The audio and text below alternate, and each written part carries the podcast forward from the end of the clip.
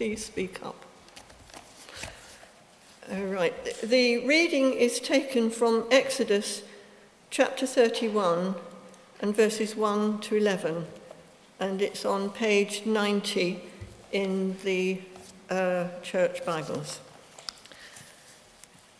Bezalel and I always keep take these off. Bezalel and Obadiah. Then the Lord said to Moses, See, I have chosen Bezalel, son of Uri, son of Hur, of the tribe of Judah, and I have filled him with the Spirit of God, with skill, ability, and knowledge in all kinds of crafts, to make artistic designs for work in gold, silver, and bronze, to cut and set stones to work in wood, and to engage in all kinds of craftsmanship. Moreover, I have appointed Oholiab, son of Ahisamach, of the tribe of Dan, to help him. Also, I have given skill to all the craftsmen to make everything I have commanded you the tent of meeting, the ark of the testimony, with the atonement coverer on it and all the other furnishings of the tent, the table and its articles, the pure gold lampstand and all its accessories, the altar of incense, the altar of burnt offering, and all its utensils, the basin with its stand, and also the woven garments, both the sacred garments for Aaron the priest and the garments for his sons when they serve as priests, and the anointing oil and fragrant incense for the holy place. They are to make them just as I commanded you. Here ends the lesson. Praise the Lord.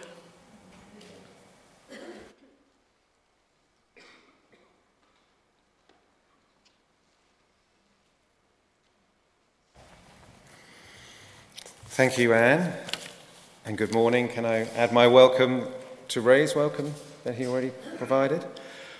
Um, for those that don't know me, my name is uh, Richard Warren. Uh, I've been worshipping with Rachel and our family at this church since 1994, actually. Um, and uh, it's been a, a, a, wonderful time for us uh, here. Uh, I'm also treasurer of the church. So uh, before um, I start my sermon, could I ask you to pray with me? In the words of uh, Psalm 19. May the words of my mouth and the thoughts and meditations of each of our hearts be pleasing in your sight, Lord, my rock and my redeemer. Well, when I was asked to preach on this passage, which was uh, so uh, read so well by Anne, I, I, must confess I was a little bit disappointed. Um, just as Cheska said, when you read, first read this, it's a bit of a struggle to think what one can make of it. Here we have a story set three and a half thousand years ago in the desert about the building of the tabernacle. Now, in some ways, that sounds quite impressive, but actually, it was a tent um, with a, a, a surround uh, around it made out of cloth but really, it was just a tent, not a, a fancy temple with gold leaf uh, on the uh, dome, not St. Peter's Basilica in Rome, but a tent. So, what are we to make of this story involving two virtually unpronounceable characters that are mentioned just three times in the Bible? Well, fortunately, like so much in the Bible, there's a bit more to it than just meets the eye with a first reading. And I hope that we can discover together how relevant this passage is to us today in Woking or wherever you are listening to this online, as it was to the Israelites all those years ago. And like the rest of the book of Exodus that we've been reading, there's much more to it than a story of the Israelites escaping their captivity in Egypt. As we've seen throughout the series, it really contains a description of how God wanted his people to live, an instruction manual, really. just as an instruction manual for us today. It also shows how God equipped the Israelites through their journey and how he equips us.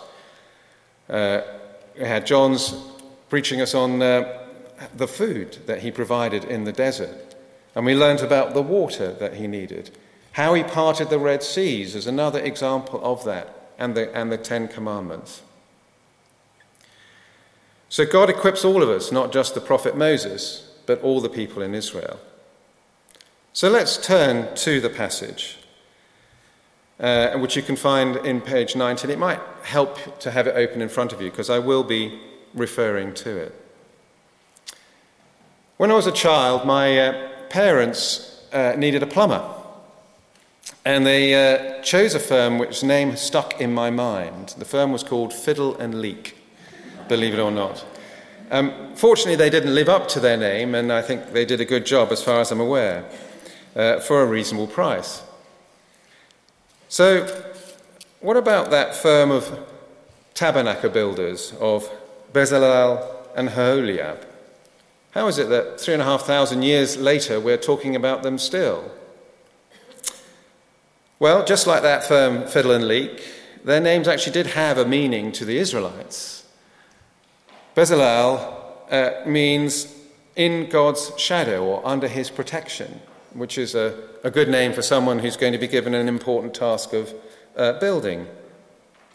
And he was, it's said in the passage, from the tribe of Judah, which was actually the tribe of the uh, highest standing. Uh, and in fact, there was another famous craftsman from the tribe of Judah that we all know about, and that was that carpenter Jesus, uh, who uh, came from that very same tribe. And what about Aholiab? Well, his name means father's tent, which, when one looks uh, at the uh, tabernacle, is, is another apt name. But there's another detail in the passage which says that Aholiab was from the tribe of Dan. Now, Dan was at the opposite end of the social spectrum from Judah. So they were the sort of the lowest tribe. But it seems that God didn't particularly mind the fact that he was putting two people together from opposite ends of the social spectrum to lead this effort of building the tent. And it doesn't seem like I knew I'd get that wrong at some point, that either of them worried about being at the end of the social structure either. They get on with the job irrespective of their backgrounds. So God doesn't care about people standing. And when we turn to the New Testament and read about Jesus, it's clear from Jesus' message that he didn't care either. Whether you're that rich young ruler that we talked about a few weeks ago on Mission Sunday, uh, or a poor person, whether you were a fisherman or tax collector, a Samaritan or Roman centurion, it didn't really matter to Jesus. And his message was good for them all, and by his grace they could all be saved. So God doesn't care about our background, and I guess as a church, one of the first lessons from this passage is we shouldn't care about people's backgrounds either, or their social standing. In modern society, uh, we're often judged by our social standing or our wealth uh, as being an indication of our importance, but that's not the message today in this passage, nor from the Bible more broadly.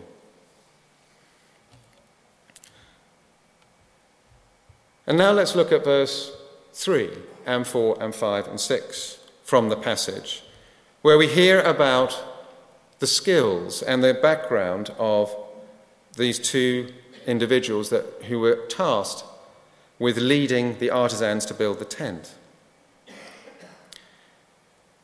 And it reads here, and he filled him with the Spirit of God, with wisdom, with understanding, with knowledge, and with all kinds of skills to make artistic designs for work in gold, silver, and bronze, to cut and set stones, to work in wood, and to engage in all kinds of crafts. Well, I think if you read that in Checkatrade for a building firm, one might be quite impressed and hire them. There is quite a long list of skills.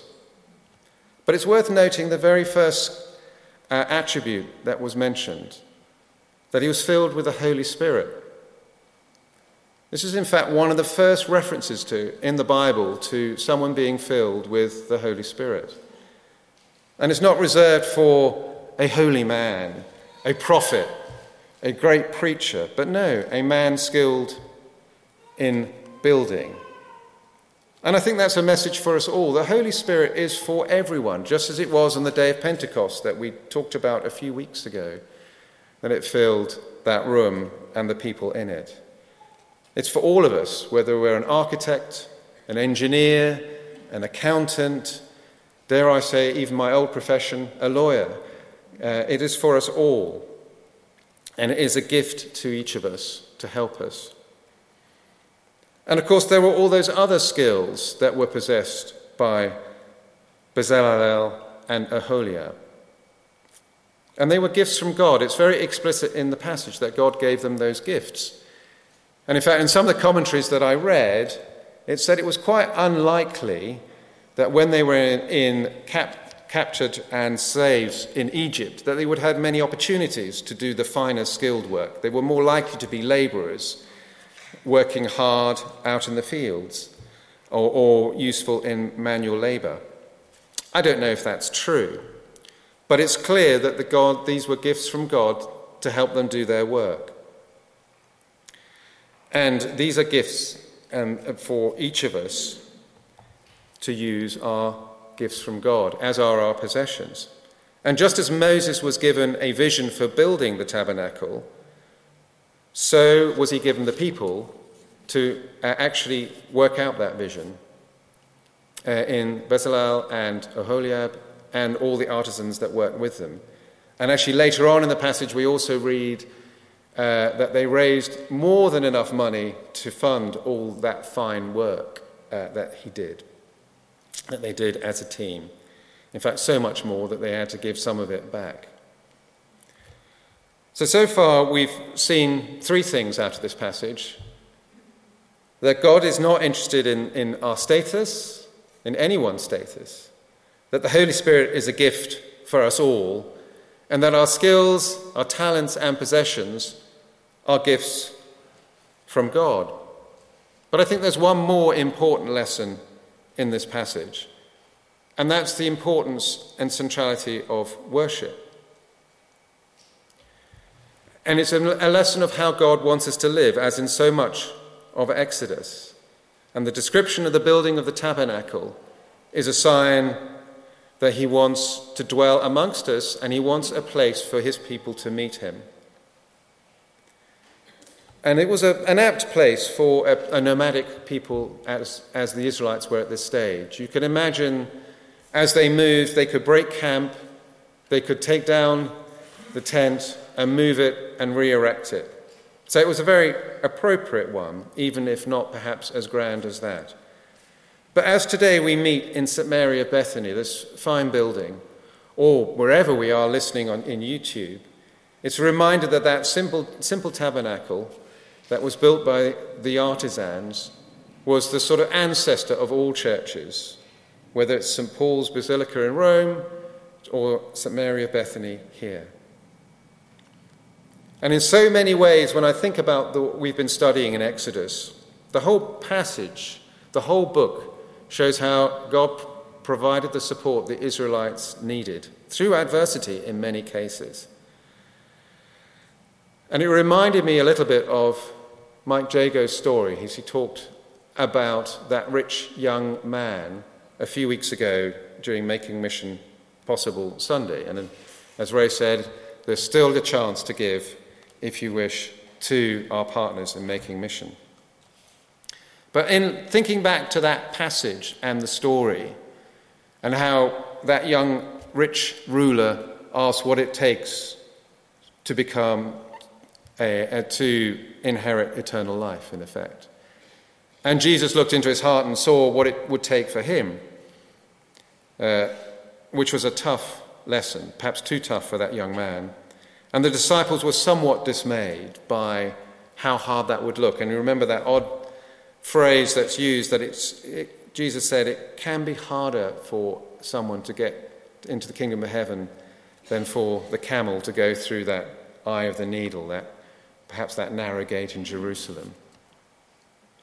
And they were very dismayed and say, How is this going to be possible for anyone to do that? And Jesus' reply is very much in the spirit of this passage. With men, this is impossible, but with God, all things are possible. So, despite being lost in the wilderness and all the challenges that they faced, they were able to build that tabernacle tent. They were able to find a place uh, for worship. And God showed them the right people to do that. So I think we've got a lot to be grateful for for this story, for the story of Bezalel and Aholiab, if you can say it, easy for me to say. And it is a reminder of God's value. And as I look out today into our church, I can see people just like them who have devoted their lives, who've used their skills in service. We're very grateful for the new windows at the front. That would not have happened without people just like Bezalel and Aholiab, who had the skills but were willing to use them and answer that call. And I'm sure all of us out there have those skills that God has given us, those possessions, that He's just going to nudge us as to what He'd want us to do. Uh, and, uh, and there is much that we can do with all that God has given us, for which we're grateful. So I'd like to end with a short prayer, which maybe you might wish to pray in your hearts with me. Um, we thank God for the faithfulness of Bezalel and Aholiab, and for the skills and gifts that God has given to each one of us. We pray that God will show us how He wants us to use these in His service. Amen. And thank you.